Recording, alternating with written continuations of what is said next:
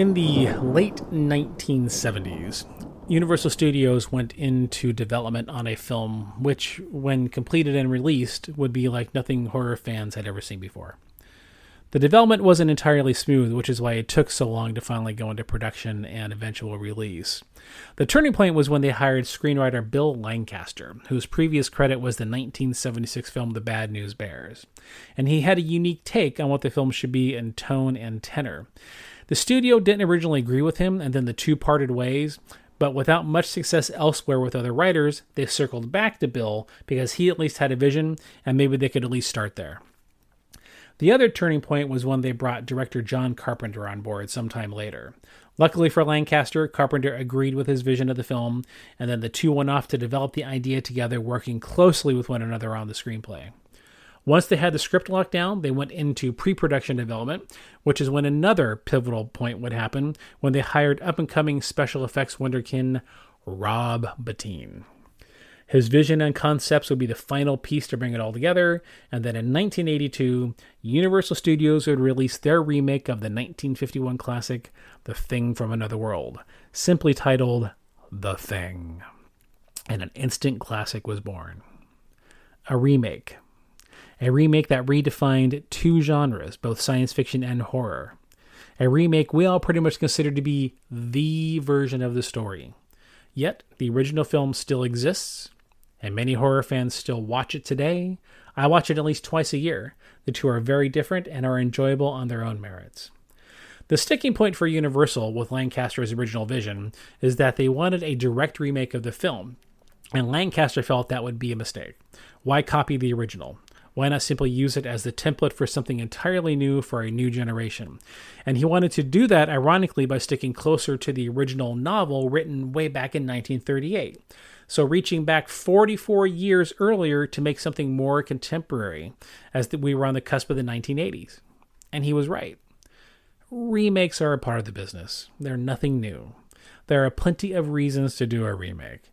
While, yes, the ultimate reason is money, sometimes there are also other good reasons, such as that technology has changed to do a better version of a film. So why not evaluate the intellectual properties you currently own and see if any of them would benefit from a contemporary reworking?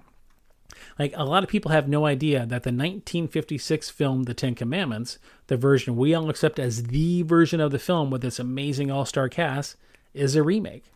Cecil B. DeMille made the original back in 1923, then made it again once the technology existed to do it even bigger and even better. In 1986, David Cronenberg and screenwriter Charles Edward Pogue unleashed their remake of the 1958 film The Fly. The original is an all time classic, but the 86 version is an absolutely amazing film, and it again, like The Thing, it raised the bar. It's another instance where both film technology, especially when it comes to Chris Walas's fantastic special makeup effects, and the everyday science around us, changed enough to do the film even better than the original and provide a more informed narrative concerning genetics and genetic fusion, which adds a certain amount of realism and the possibility of the film's events. In short, the world changed, and so did the film. In 1988, coming off their huge success of A Nightmare on Elm Street The Dream Warriors, Chuck Russell and Frank Darabont delivered a remake of The Blob. And this is another time when the remake surpassed the original. In all of these cases, The Thing, The Fly, The Blob, while the remakes are better than the original, their original iterations were beloved by the target audience they were intended for when they were originally released, who felt a certain amount of dismay when their remakes were announced. When it was announced in the 80s that John Carpenter was remaking Creature from the Black Lagoon, well, people like my mother were asking why, the original is great. My generation was excited about the possibilities of what this film could look like in Carpenter's capable hands. Unfortunately, that film never happened.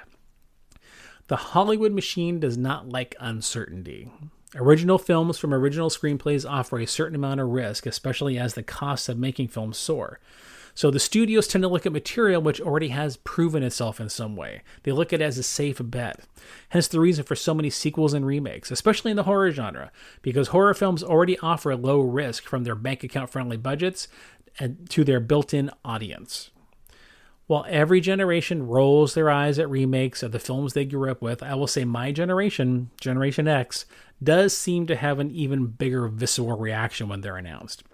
And part of this likely has to do with being forced to acknowledge that enough time has passed to where the films of our youth are now considered old, like our parents' films, old enough to be remade, which forces us to acknowledge that we too are getting up there. My generation's in their 50s now or late 40s, and it kind of feels like that snuck up on us, which I'm sure is the same for every generation. Which this all brings me to the furor of the recently announced Lost Boys remake. Look, the original film is cool as hell. Great cast, great vibe, great soundtrack. But rest assured, that film, the one we grew up with, will never be remade. While the premise and title will be used to make a new film, most certainly, the original can never be replicated. It's most definitely ours and of our generation. It will always belong to us and whoever we choose to share it with. I say this a lot, but I think it bears repeating. Some things exist in their time and place and can never be replicated, ever. And I think that goes for a film like The Lost Boys. Still, it's fair game. Just like The Thing and The Fly and The Blob and The Hills Have Eyes, which is another remake that pays tribute to the original while also being its own very good film. No film is untouchable. It was previously thought that Dario Argento's 1977 classic Suspiria was so unique that a remake simply couldn't be done. Nope. In the 2018 remake, Luca Guadagnino wisely doesn't even try to imitate Argento's film and instead made his own moody and abstract take to incredible success. I think it's a really great film. And I know his film did cause a lot of people to seek out the original who had never seen it before, causing it to find new fans. I personally love both. There are two very different executions on the concept. And sure, on the flip side, there are plenty of remakes which fail to live up to the original and come off as just pure money grabs. But even those films have their fans.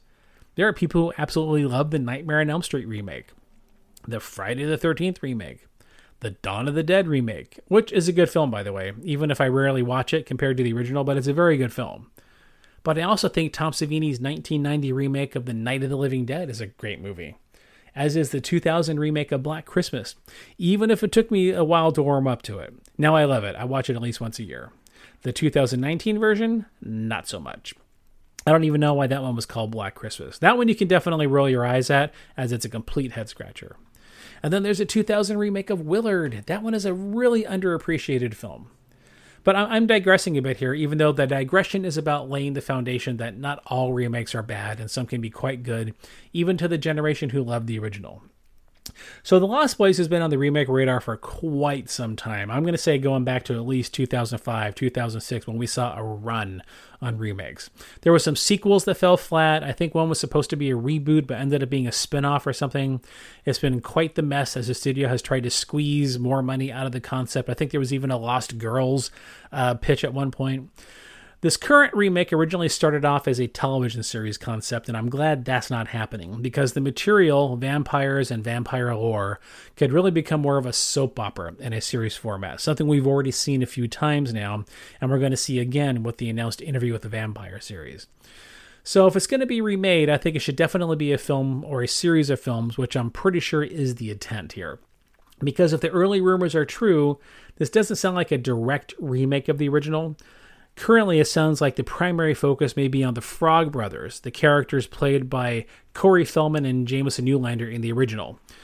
Which, if I remember correctly, fans have been calling for a Frog Brothers movie for decades. So I suspect what we'll get here is a remake with a different focus, which would be smart.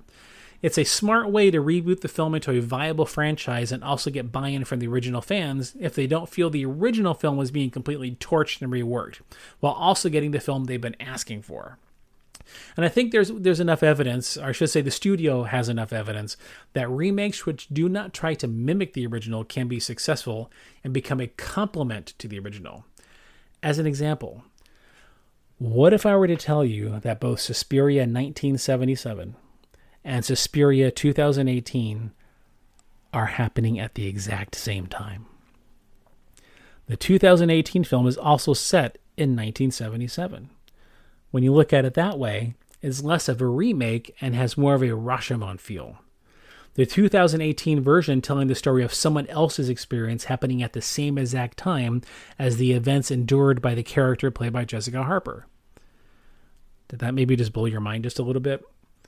We should come up with a term for a film that's not a remake and not a sequel. Like, how about a um, simulquel, a story, a story that's happening simultaneously as the original. Look, Scream, everybody's I think favorite slasher movie, is eventually going to be remade someday. Probably in about four years if this final film does well. Jaws, The Exorcist, Scanners, The Fly. I'm sure we'll see that one get another reboot, as once again, the science of the real world has shed new light on the topic. These films will all eventually be remade. Look at your shelf of DVDs.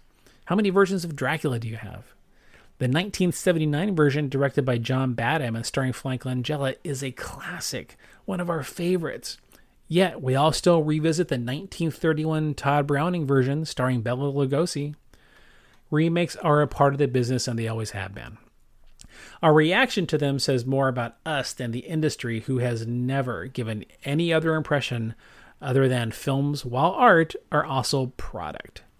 And just like 501 jeans, lava lamps, VHS tapes, what's old is new again when revisited at the right time. No one likes to see the things they've loved and considered touchstones sold off for spare parts. And there is no question that the films of the 80s have been getting rated for remakes for a few years now. But look at it this way the movies of our generation were so bitchin', they can't come up with better ideas.